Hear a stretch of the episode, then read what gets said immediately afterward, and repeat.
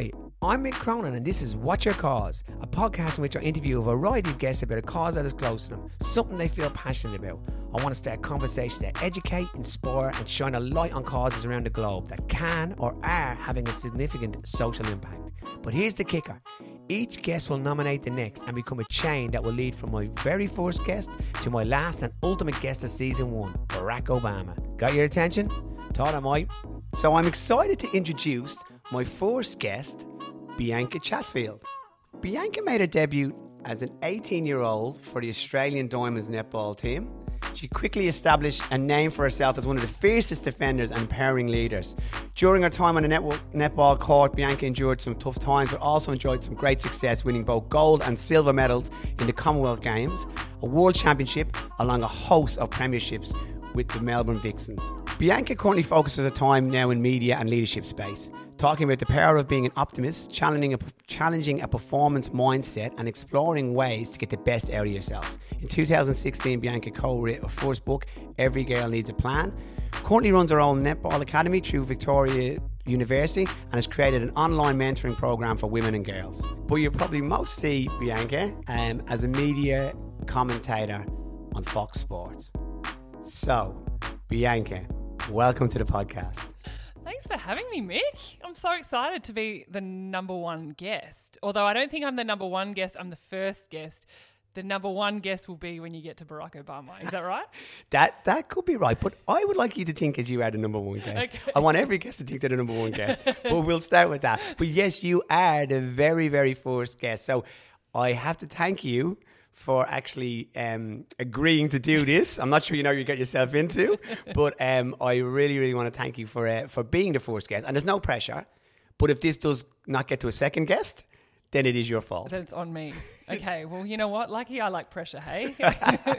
yes, it is. So, um, we'll get into it a little bit later about how we're going to get to Barack Obama, and mm-hmm. we're going to get there, Bianca. Yep. Um, and you're going to play. It. You're going to play a massive part in it. Um, but really, the podcast is about what's important to people, sharing their passions, and maybe um, hearing a different side. Um, and I'm sure you've been in lots of interviews and you've been asked lots of things, and it comes about um, either your TV, media, or you know your whole career that you had as a sports person. But we want to talk about something a little bit different. So, Bianca, what's your cause?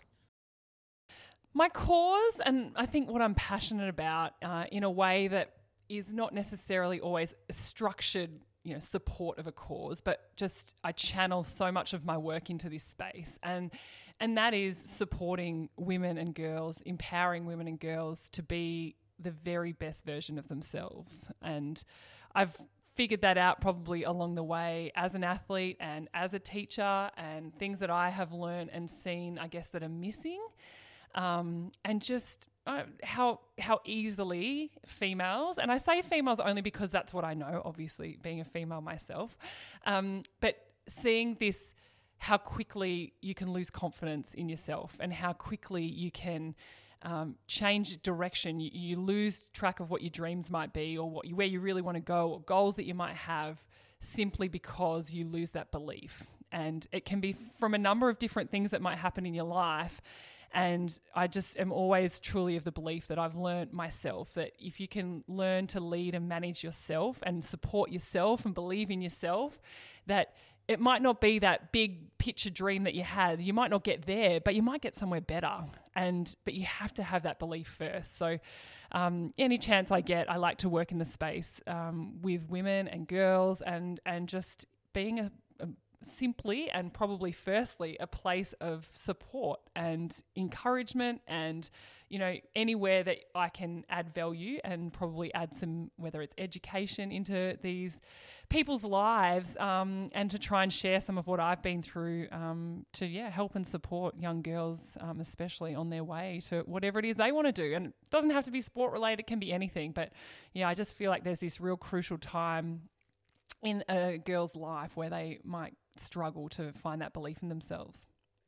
And if we step back, so we'll get into what you do, what you, what some of the stuff that you do in that space. But if you step back and you think of, you know, a young Bianca, um, and you know, going from maybe primary school to secondary school at that kind of time, um, did you have that self belief and confidence? Um, and did you know what you wanted to do or kind of where you wanted to go then? No, I had no idea. I was your typical uh, younger sister. So I've got two sisters. One's older, one's younger. So I'm right in the middle. And of course, you probably, as you know me, you probably know that that middle child syndrome. I certainly had that. But I had an older sister who was a high achiever. So she, my parents were very much go and play sport. You need to play sport. Um, get outside, just be active. It wasn't about being elite athletes. They weren't, you know, like, you know, the crazy tennis parents pushing us into sport. But I watched my older sister do really well. She loved netball and I played more basketball. But I watched her set herself a goal and then she would work really hard to achieve it. And I almost used to kind of muck around and joke that, you know, you don't have to work that hard or, you know, just, I would just always mock her for what she would do, as any obviously sibling can do. Um, and from that, though, I, I started to see she created a pathway for me to watch. And, you know, that saying, you can't be what you can't see. I could see her doing it in front of me. And then I could start to really, it would trigger things in my mind of right, how I needed to work and how hard I, the effort I had to put in to get there. So, you know, if I go way back, when I was a, a kid at school, I'm six foot two, so I'm 188 centimeters. I'm a very tall girl and I have two tall parents, so I had no choice in the matter. And my older sister is tall, not as tall as me, but I always remember being at school and I did not want to stand out in the crowd. I would go and I would have terrible posture because I wanted to be like all my little short friends and I couldn't swap clothes with them because I was bigger sizes and I was just really insecure in who I actually was and I didn't want to own my height at all. I almost wanted to fade away into the background.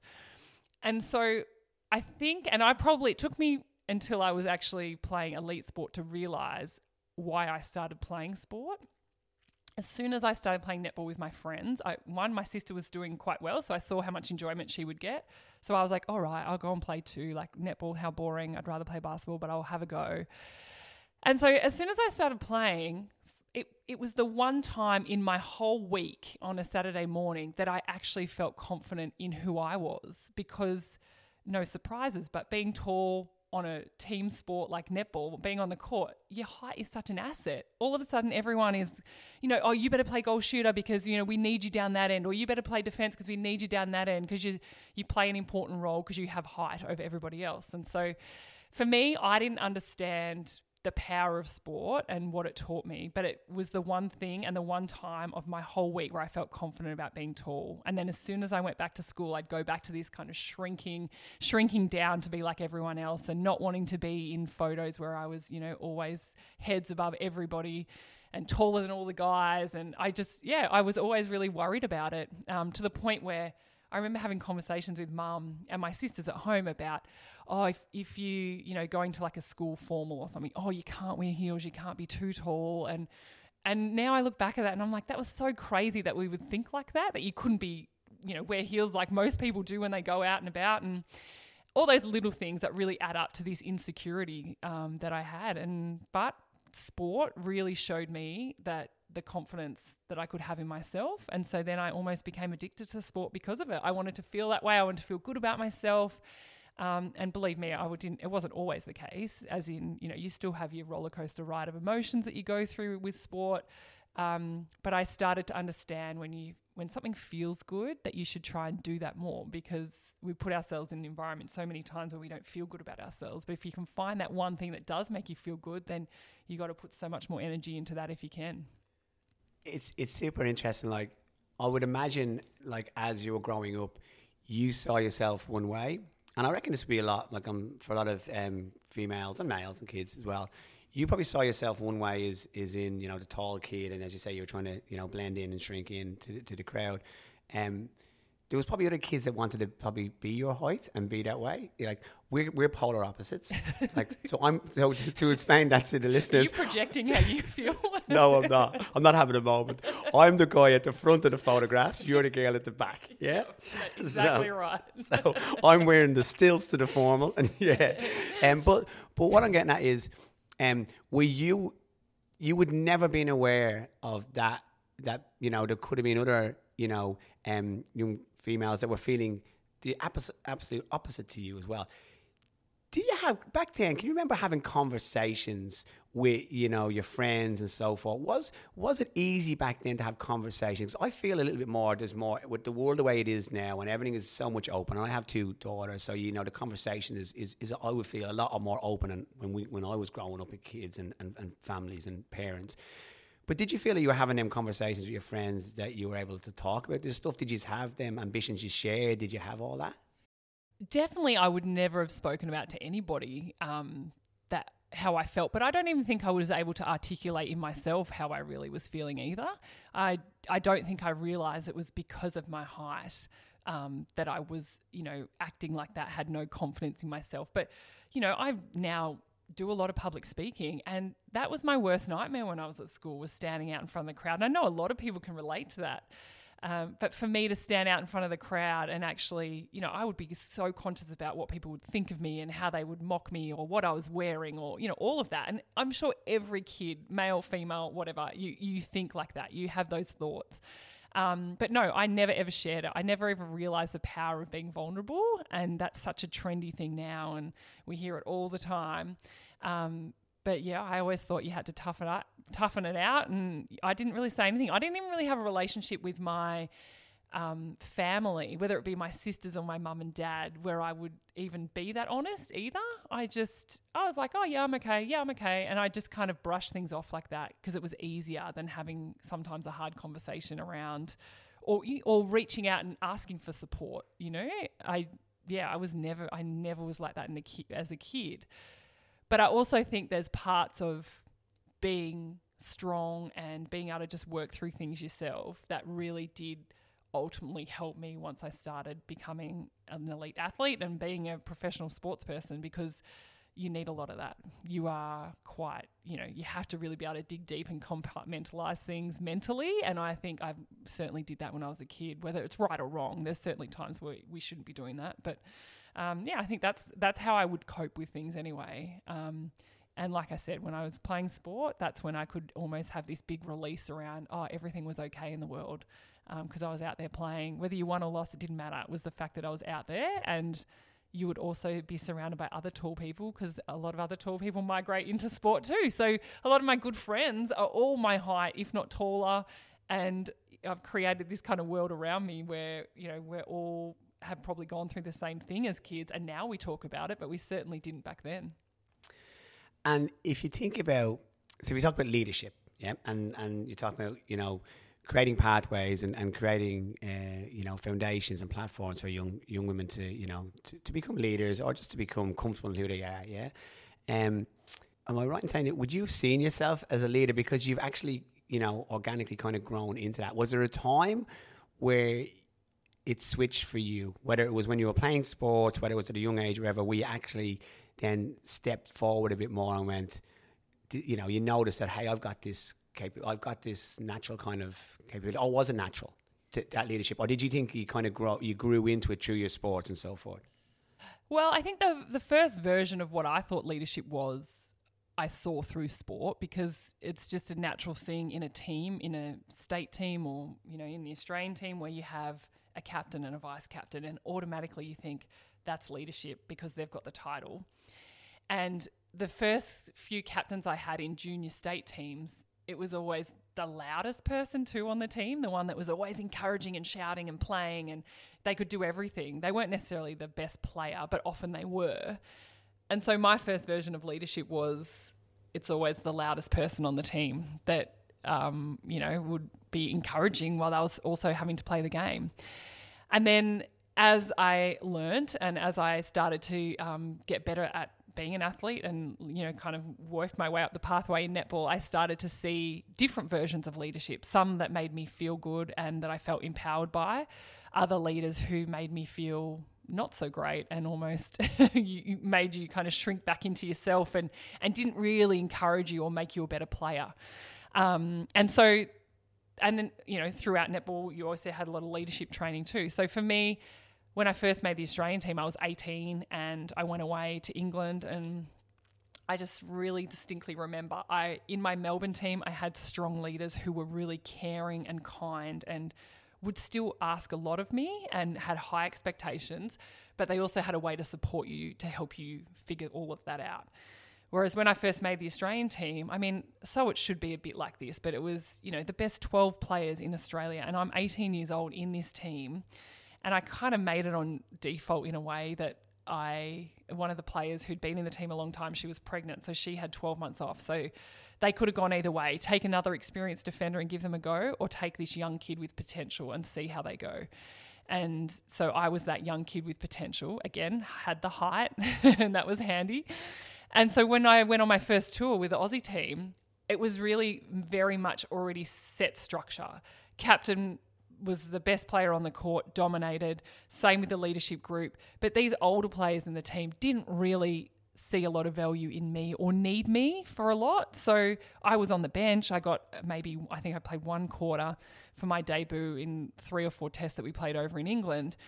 And so I just felt like I was just a hanger oner in the team. Like you were just like this little fan of these amazing players. And, you know, they might say hello to you when you're at breakfast in the morning, and that was about it. And I just didn't feel like this huge amount of support um, because they didn't know me either but but it was gradually seeing the things that made me feel good and that I liked and the stuff that I didn't like that helped me understand what leadership actually was really about. It was for me now I look at it and my leadership as an athlete and becoming a captain, becoming a vice captain in teams, I realized how important it was to treat the youngest player, the least experienced player in a team exactly the same as you would treat the oldest player in the team and the most experienced, and and how much more um, energy that gives a, a, team environment when everyone feels welcomed, everyone feels like they have they're making a contribution, and um, so yeah, I think for me, leadership certainly changed around what I thought it was, and it's not always the loudest person yelling encouragement out on the court at all. If anything,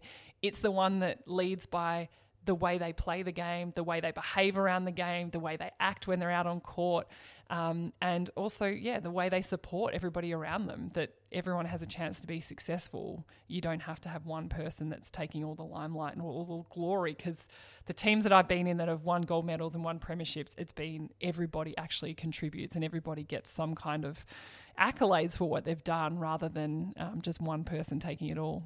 So if you move it on then from all this amazing success, all this, you've been like nearly marinated in leadership, good and some bad. Um, and you've then, you know, forged your career and you've, you know, you've done all these amazing things on, on in sport. Where did, when sport, when netball finishes for you, where did, did you have any moments then where you your leadership gets challenged again or you try and find yourself again because you had a crazy kind of a shift in, in what you did afterwards. It was probably natural. If you look back in it now, you probably go, oh, yeah, media and so forth. But it didn't kind of, you know, start kind of that way. You, you, you left sport, and be interested to know did you struggle at any time when you left sport? Did you lose your way in any way, or did you find, did you think that you could still be a leader? Did you just have that go? No, I want to now move into this. I'm really, I know what I want to do, and I know I can bring all these attributes into that. Well, I think to take it back to um, as a female athlete, especially here in Australia, when I first started playing, you, you, didn't get paid a huge amount of money anyway. So there was always this thing hanging in the back of our heads where it was like you can't possibly earn any, a living out of being a female athlete. So you have to go to uni. You have to do other things on the side. You have to have all these other side hustles. And that's how I, I learned to have a side hustle and now I have plenty. But too many? Probably too many at times. Absolutely. Um, but you had to be very entrepreneurial to make it work. And a lot of good athletes um, female athletes would have walked away from playing their sport because of it was just too hard to make it work. And so I went to uni and got a teaching degree. So I always had this passion for educating and for working with young people. And so at first, I didn't really know what that was going to look like. My again, my older sister was a teacher, so I thought, oh, I'll do teaching. And I went and did my uni degree, and it fitted in nicely. You know, I did PE, health science, and that all kind of works in nicely with being an athlete. Um, so I did that uh, in my early days of finishing school. And then gradually, all my little side hustles away from being an athlete all became in this education space and, you know, leadership in a way. Um, with another player, Sharelle McMahon, we started our own leadership business where we got some government funding. We went into schools and we just wanted to run workshops for young people. And we would run workshops about, you know, having some coping skills and, and building resilience and um, and having you know a growth mindset or a positive mindset, like really simple things. But it was then using my teacher hat as well as my leadership hat and kind of combining it in that way to earn an income outside of playing sport. So gradually, my uh, worlds collided in, you know, where I was using a lot of stuff that I had learned for, as an athlete and putting it into some form to f- uh, earn an income. Um, and then as I got to the end of my career, I was lucky to have been a full time athlete. We were getting paid more to play the game. We were getting sponsorship as well, which obviously helps. And and it really it showed again to me. So many people told me I couldn't make it as an athlete or earn an income. Um, and by the end of my career, I was doing both, and that's when I was like, "Great, tick! Like I can, I challenge, I guess, how everyone saw what female athletes could do. Um, and I love a challenge, uh, as you know. Um, yes. I anything that people say I can't do, I'm like, right, I'm going to show you, which has been a good and a bad thing along my life so far. Um, so anyway, I get to the end of my career.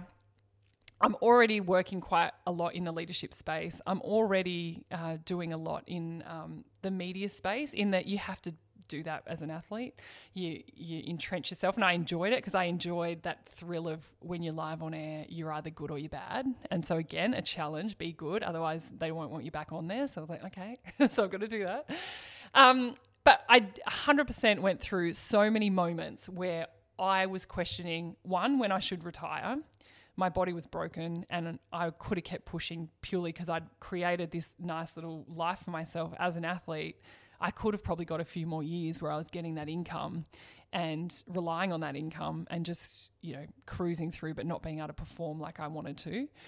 Or do you bite the bullet, retire, and then throw yourself into this world? And I think uh, another supportive angle that has come from it for me has been surrounding yourself with other athletes. You, are all friends, whether they're AFL players, you know, whether they're cricketers, whether they're basketballers, male, female. You you end up being surrounded by other athletes. And I'd watched other athletes retire before me, and they had always been saying to me, you've one you've got more things up your sleeve than what us as AFL players or cricketers who are full time have. So that was a tick for any female athlete. We had other things to go to. My fallback was always I could be a teacher. And I taught for a couple of years part time. It was never really my thing. I had too much else going on. I found it really hard in that structure. And so, but I think that has really given me that that um, foundation is that whatever I've done, I'm happy to take the risk because I can fall back on the fact that I can go back into teaching. Whether, and I don't think I'll ever go back into teaching, but the fact that I've got the degree, I still pay my registration every single year because I always just need to make sure I've got that backup. Just in, in case it all falls apart. Just in case it all falls apart. And there's been so many times where I've gone, oh, okay, I might just go and do some CRT, which is casual relief teaching, just to earn a bit more money while I'm waiting for the next thing or I'm working on the next project or. Um, so I think that's been an important thing in my life to have that backing from a career point of view. And yeah, and I laugh at myself for even paying my registration every year because I never ever will use it. However, it's it gives me that safe space, safe space. And I think we all need that safe space of something that we know we can go back to if we have to. But then it gives me that encouragement to go and take a risk. And sometimes the risk has been whether it's starting a business, doing a reality TV show, um, you know anything that I've thought I wanted to do, even media roles that I've taken on, they haven't all worked, or I haven't been good at them, or I've or I've struggled my way through, and of course I haven't gone back to doing it again. Um, and when I first retired, what what generally happens is you get all these opportunities thrown at you because people go, oh, now you're free, now you've actually got more time. We don't have to cope with juggling your athlete life. And I took on way too much because I was too scared that all the opportunities would go away. And then, of course, you get exhausted in that first year out. Um, and so there was many moments where I'm like, what do I want to actually do? Because I thought I could only do one or two things. I didn't realize that I could continue to live the life that I did as an athlete. You just sub out athlete life and you, you know, whether it's media, whether it's leadership, whether it's, you know, my life is being this entrepreneurial kind of freelance life. I love the risk of doing that, and I'm okay if I fail. Um, and that that failing has come in. You know, from I was dropped from the Australian team for a few years and had to get my way back. Um, failing has been, you know, starting up projects that don't get off the ground that I've had to, you know, you tell people about it and you, you you're pumping it up like it's going to be the best thing ever. And uh, one leadership project I have in my head that this happened, and then all of a sudden it doesn't get off the ground, and everyone's asking you about it, and you've got this embarrassment of like, oh yeah, it didn't work, or no one wanted it, or no one bought it, or no one, you know, booked me in to do that workshop. Um, but yeah, I've been in a place where the failing part, as long as I have that my coping skills of being able to be down and out and sit on the couch and be okay with that, I'll find the energy, whether it's in a week's time, two weeks' time, sometimes a month's time, to then pick myself back up and get keep going again. Um, and yeah, that solid backing of just go back to teaching. And I don't want to talk down teachers either because they play a very valuable role, but it was just never what I thought I could do full time. So but yeah, I've um, so yes, it's definitely been always rocky road for me. Um, but on the outside, people would never see that because they just see all the highlights reel, the stuff that I put on Instagram, the stuff that I probably get media coverage for doing.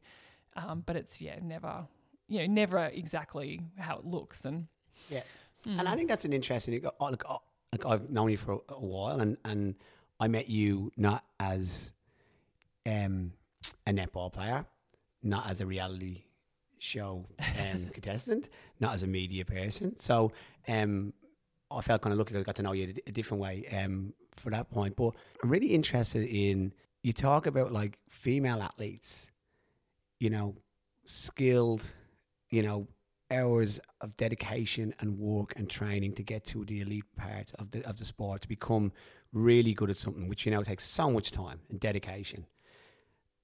And I have to actually think that you might have to walk away from that or even have a side hustle because you cannot get, you know, um, pay equivalent maybe of other sports. And in, in, as we know, in some sports with male and female, it's obviously a, a massive gap in that as well.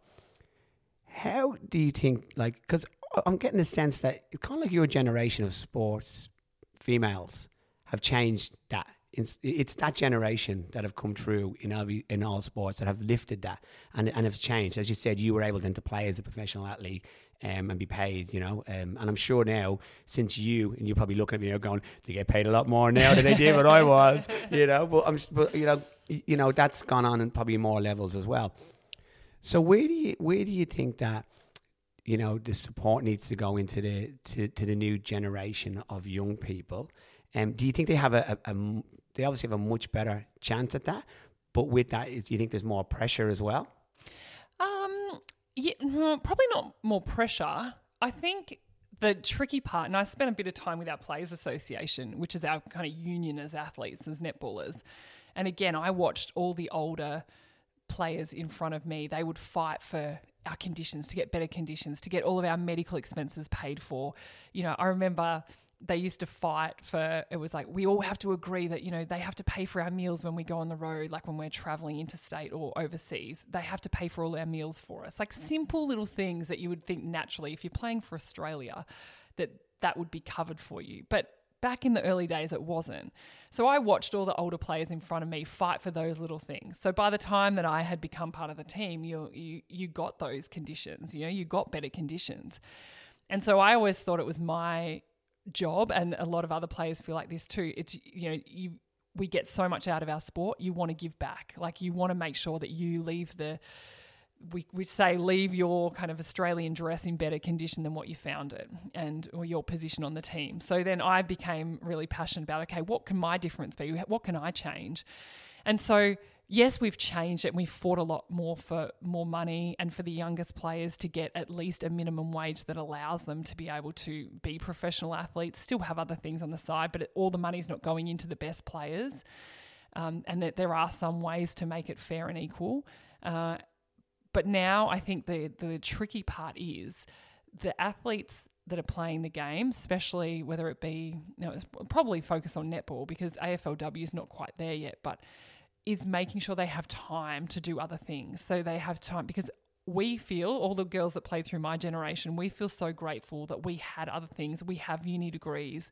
We we had other opportunities to do work experience or to walk away from the game with a much more holistic view of the world than just being an athlete.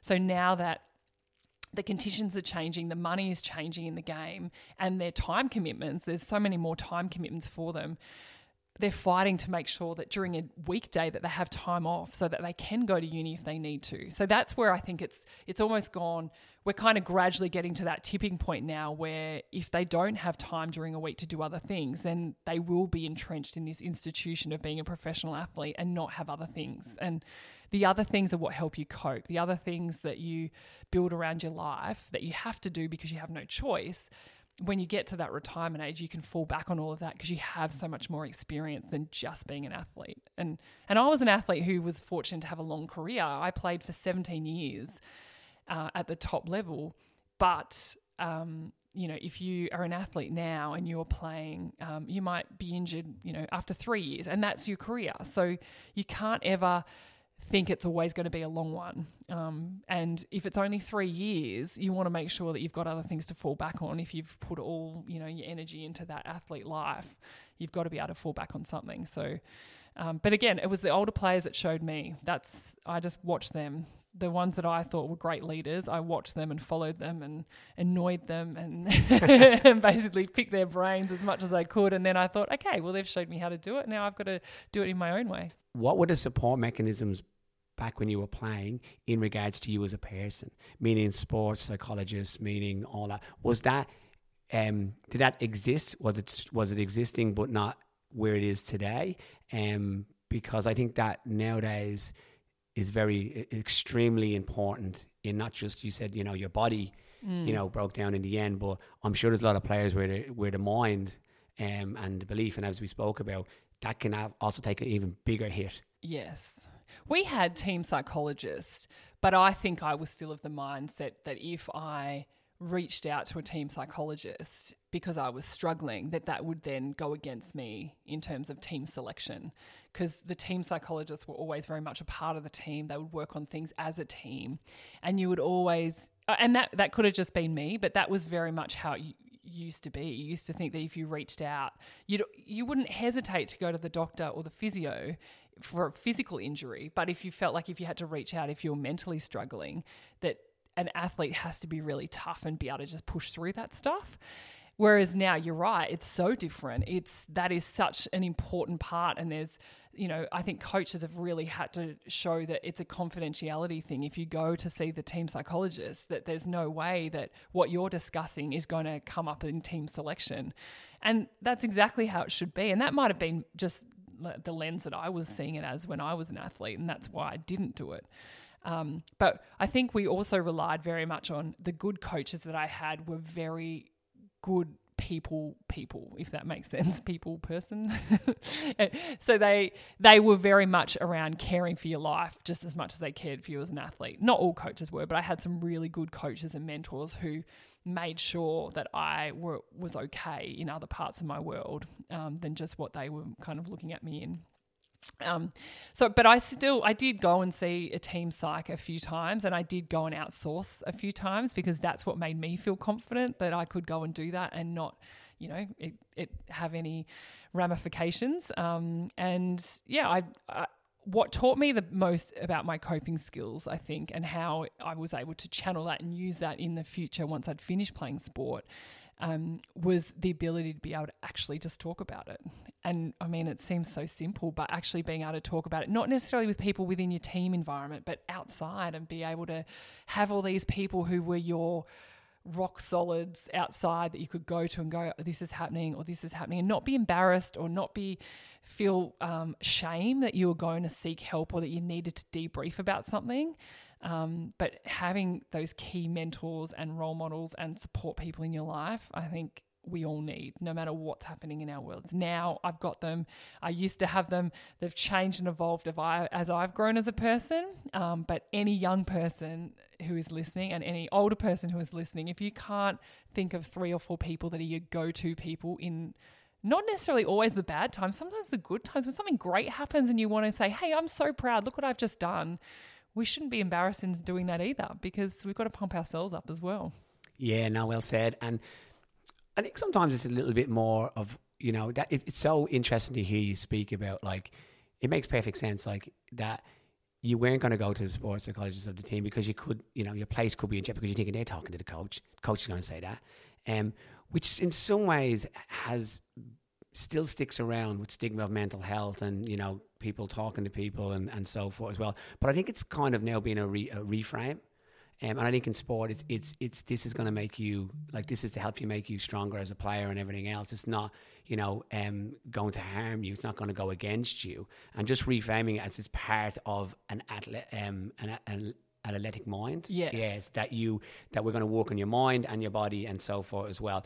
But I also think it is. I also think that things will be set up now a lot more to actually take that outside of the club, Yeah. as you say, because it is important that you have that you know trust the confidentiality and you know and you can actually open up a little bit more on that as well. So i find that really i find that really interesting um that you make that that you made that point.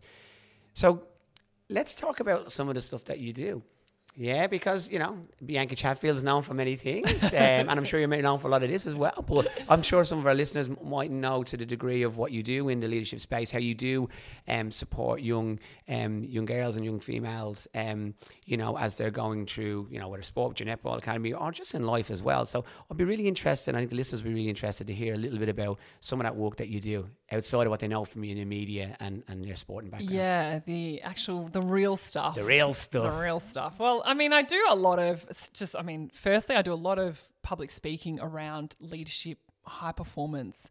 And it used to be around high performance behaviors and mindset and how to like think like an athlete and so be able to push yourself further. And then I had a real moment of feeling very um, confused and conflicted by some of that advice that you would talk about because when I was an athlete and what how what happens with you mentally to be able to push yourself, you become very selfish and you are very blinded by everything else that's going on in the world because you have one focus and you need to get there. And to do that, you have to be selfish. You have to, everything has to be about how much sleep you get, how much, what food you're eating, when you can do things. And everyone else in your life, family, friends, partners, they all have to just deal with the fact that you're the number one because you've got to have everything a certain way. So, athlete life is very selfish, and team sport isn't probably as much as what individual athletes are. And we're all happy to own that. And so, when you then go back into the real world, you realize that people aren't as seriously focused or, you know, pushing everything out of the way to make one thing happen in their life like we, we have been. So, when I would talk about high performance behaviors, I'd go into a business and I guess the general gist is taking all of those learnings from an athlete and being able to, to teach and um, just show everyday people in the workforce, whether it's at school, wherever, that they can add some of these things into their world to help them and to push them further and to help them achieve their goals. But then when you yeah when you strip it right back, you're like, hang on a minute, that's quite confusing because they're not they're not as obsessed or as addicted to that goal as what we are as athletes. So I've really had to challenge myself into kind of stripping it back and actually being relatable. And um, I think a lot of athletes go out and talk, and people who achieve great things, but they're not necessarily relatable to your everyday person. So when uh, what I do now is yes, I do public speaking, but I try and be as real as I can be around not necessarily how you can push yourself, you know, the furthest to get to what you want. It's about how you can actually have things in your life to manage yourself better, to be able to wake up in the morning. How can you start your day in a good way?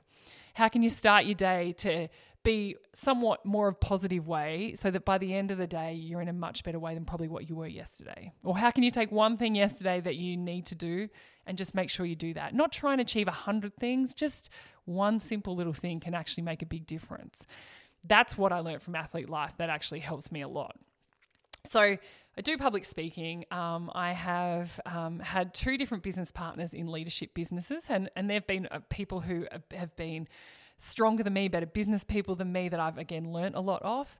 That's where we wrote the book Every Girl Needs a Plan, and it was just about having a game plan very sport analogies but you know having a game plan having a think about what you might want to do and not be ashamed to say what you want to do um, and allow people to know that and then put some steps in place that might help you get there. Um, and then the Ignition Project was a leadership program um, that I started with Lee Russell, and the two of us together uh, wanted to go online. I love my tech space. And so we wanted to go online and offer a course online that people could sign up to do. And that was very much focused at women to start with, and, and then now very much focused at young girls. Um, and that's all online for all access. Um, and then we add like a mentor role to that too. Um, and then that's verged into working with young athletes uh, and partnering with different organizations like Rebel Sport.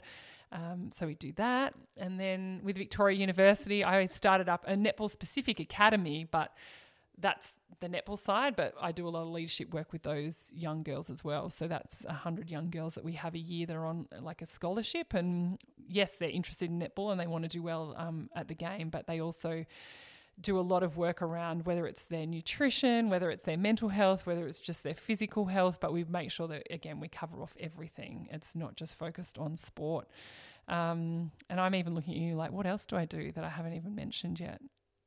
What secrets are you holding on to? It seems like so much. Yeah. And I confuse a lot of people. Like you, I have said to you many times, I'm doing all these different things, yet in my head, it makes a lot of sense. And in my head, I can cope with it and it doesn't overwhelm me. But when people like listen to all the stuff, they're like, oh, well, that's way too much. It's just, you know, it's exhausting to hear. But I think what I like to tell people is that it, it's moments in time. Like they're projects that I work on in, you know, individually at different times. It doesn't consume my entire year. And so it's kind of like my year's made up of 20 different small projects. Um, and that's how I get my head around having such a crazy freelance lifestyle, which is all very different now because now I'm a mum as well. So yeah, well, you've taken on uh, the, the ultimate leadership role, haven't you? So um, exactly. do you look at things a little bit differently already? Like, is it already like you, you think about that? Like, do you? Because I know as a parent, I you know people say you, you look at the world we live in, you look at everything else, and you go, God, you know, it's it's. I know from growing up it was tough, but was it? I kind of look at it and go, it was tough, but it was a way of getting through it. You know what I Mm. Mean? And I look at now, there's, there was so less distractions, and so I reckon there was so less uh, opportunities to be um, sought out. Yeah. Yeah, you couldn't hide. You talked about hiding. You can't hide these days. you know what I mean? It's just it's it's a world of just everything is out, out in the open. Like, and that's good, and it's also bad. How do how do you see now as a parent? Through like you know, um, do you do you worry about this stuff? Do you think about this? Has it changed a little bit about how you see things?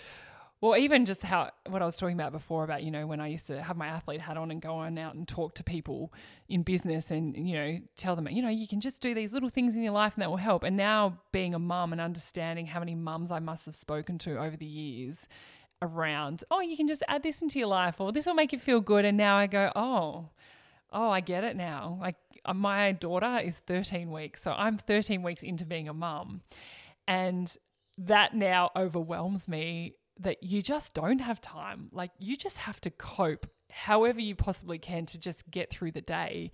You can't be setting unrealistic goals. You can't be going out there and you know, you don't have time for yourself a lot of the time. And, you know, I don't even know what it's like when they're one, two, three, four, five, six. I mean, I'm sure you can enlighten me. You know, I'm only. I know I look uh, 46. I'm only 20. Yes.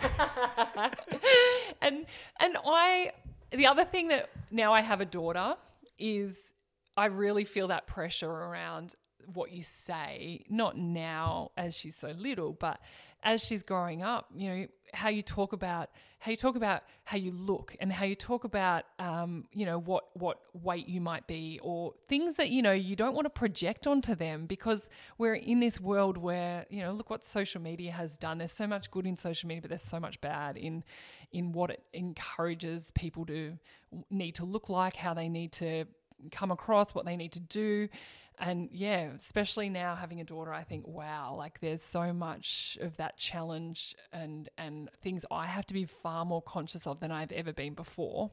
Um, but also just enjoying life where you're not the number one priority in the world is um, Oh, yeah. it's quite refreshing at the moment because I have lived a life where I've been able to do what I want when I want, and I've lived an amazing life so far. And now I think, oh, okay, now time for you to step back and it's about somebody else. And um, that excites me at the moment. I'm sure at some stage be like, okay, back to me, back to me. but, but at the moment, I'm quite enjoying. She's taught me a lot already just in how to manage my my world, but also what's a priority. Like what actually is a, a priority that's worth leaving home for. Um, and in the past, I've said yes to so many things, and the hardest thing has been learning to say no and now I have no choice but to say no to a lot of things, um, whether that's work wise or social wise. And yeah, it's actually been a real blessing at the moment because I think, you know what, if I weigh out, if I put more thought into what I say yes to rather than just saying yes to everything and figuring it all out later. Yeah, it's interesting, isn't it? Well, kids will do that, and you, yeah, it, it, it, you know, you continue to that learning never stops um, the learning turns from learning to being lectured. Um, so, uh, but yeah, I think it's it's it's it's the ultimate leadership role that everyone takes, and you know, and and leadership can be good and bad, and and yeah. and it, but it's also that is life, mm. and and know. being in the moment. You, you have to be in the moment a lot of the time when you are an athlete and then we often forget about that. We get caught up in the fog of everything that's going on and we forget about being right here in this moment right now. What do I need? What can I can control? And yeah, that's definitely now you're in the moment because it's her moment and what she needs and that's what I have to be able to be flexible around and and and likewise when yeah. I've got to learn how to cope in whatever moment whether it's enjoying it or whether it's struggling with whatever's happening you've just got to be in the moment and um, yeah I, I think that's a massive learning for all of us what do you think is important steps going forward what do you see as what we everyone should be doing um, to support, um, you know, the next generation of young females coming through, potentially your daughter being will now be one of them um, in many years to come. Yeah. But what do you think are the really important steps that have been done? Because it's probably and what what's good that's being done, but what do you think we can do a bit more of? Maybe it's a better way of putting it. Well, I think well from my perspective, um, and it doesn't matter whether it's us looking onto the, the generation below or two generations ahead of us looking at us. I it comes down to simply just listening and listening to what who they are, what they need, how they operate in the world and not projecting on how we do things to them because that might not work in their generation and how their world operates. So that's why I love what I do and the work that I do with young people because I learn so much from them about how they how they how they need to feel and how they want to feel because that was very different to how I've wanted to feel when I was younger and they're they're open, much more open than I was to talk about their feelings. They're much more open to be able to tell you if they're having a really bad day. And a lot of the time, we look at that and we don't know how to deal with that. We don't know how to deal with a young person, male or female, saying, "I'm I'm really struggling. I'm not coping at all. I don't know what to do." And a lot of the time, as adults, we look down at that and go, "Oh no, everything will be okay. Just be positive. You'll be fine." And I think that's where we all have to really stop and think, no, we've got to actually listen and, and let and be in this space with them that it's okay to not feel okay. But then how can we then just help support them? Ask them what they need for support. We can't tell them what they think they need. They need to tell us and then we offer that support at where we can. So listening is the most crucial thing for all of us, no matter what generation or whoever we're talking to. I think we really actually need to listen to each other rather than just think we have to fix the problem for everybody and uh, you're going to just design and um, you know um, start a couple more leadership programs? Yeah. Well i'm uh, again trying to learn to say no to a lot of things but i'm just a lo- channeling a lot of my energy into more specific projects. So definitely with my academy i'll continue to do that. Um, and i do I still do a few um, public speaking but the media's got all my attention at the moment with the commentary and fox sports. But uh, yeah i mean i'm i'm so open to wherever life takes me which again, I love that adrenaline rush. I don't know if it's a good thing or not, but uh, yes, I'm also learning not to be as competitive. Life, athlete life, I've left that behind me. I was so super competitive, and now I just have this much more calmer interior where I don't have to always be the best or, you know, tell people that if they say I can't do something and I went, I'll show you. I've really started to lose that ability and I actually am very grateful that I don't have that anymore. Always learning, hey? Always learning, forever learning, always listening. That's what we've got to be doing. Yeah, well, listen, it's been it's been a, a pleasure talking to you today, and thank you for taking um, an hour or so of your time, of your busy time, to actually allow me uh, to come and do a podcast with you, which has been um, which has been been long overdue. Um, but I'm very grateful, and um, I couldn't think of a better first guest to have this and kick it off. Um, and you know, and the work you're doing is great. It's incredible, like that. You know, you've been doing this for a while, and I just think that this is what this podcast is about: is just shining a light on causes, on topics, and so forth, and just starting conversations. And I think listening to you today talk about that, I think a lot of people will will um will learn something new, but um but it's also um like very thankful that you there's people like you doing this, you know, and actually seeing that is something that is really really important as well. So and I often get myself into a bit of a you know, I think, oh, it's got to be a more structured thing than I do. It's got to be, you know, I know a lot of people um, channel all their efforts into one area. Um, but I've actually then been, you know, you take it back and you think, no, it's okay to have little stepping stones. So I don't know what it's going to look like in the future. Um, but I just know that again, it's a place that makes me feel I feel very passionate about. So I'm just going to keep channeling as much of my energy as I can. And sometimes that will be small amounts, sometimes that will be a lot. But um, I think that you've just got to be okay with whatever area, as long as you know it's your passion, you feel good about it. You've got to keep doing it. Yeah. Well, I look forward to um, all the, the times that you say, I'm saying no, and then you tell me you're saying yes. And then I'm like, oh, by the way, I'm doing this on the Yeah, project. I And know, I'm like, wanted to know. "Oh, Bianca." Mick. um, now, part of this podcast that I spoke about at the start is that we're trying to create, um, you know, a link from one person to the other. You being number one, um, all the way through to to the uh, audacious reach of uh, Barack Obama. Even when he said it, sounds mad.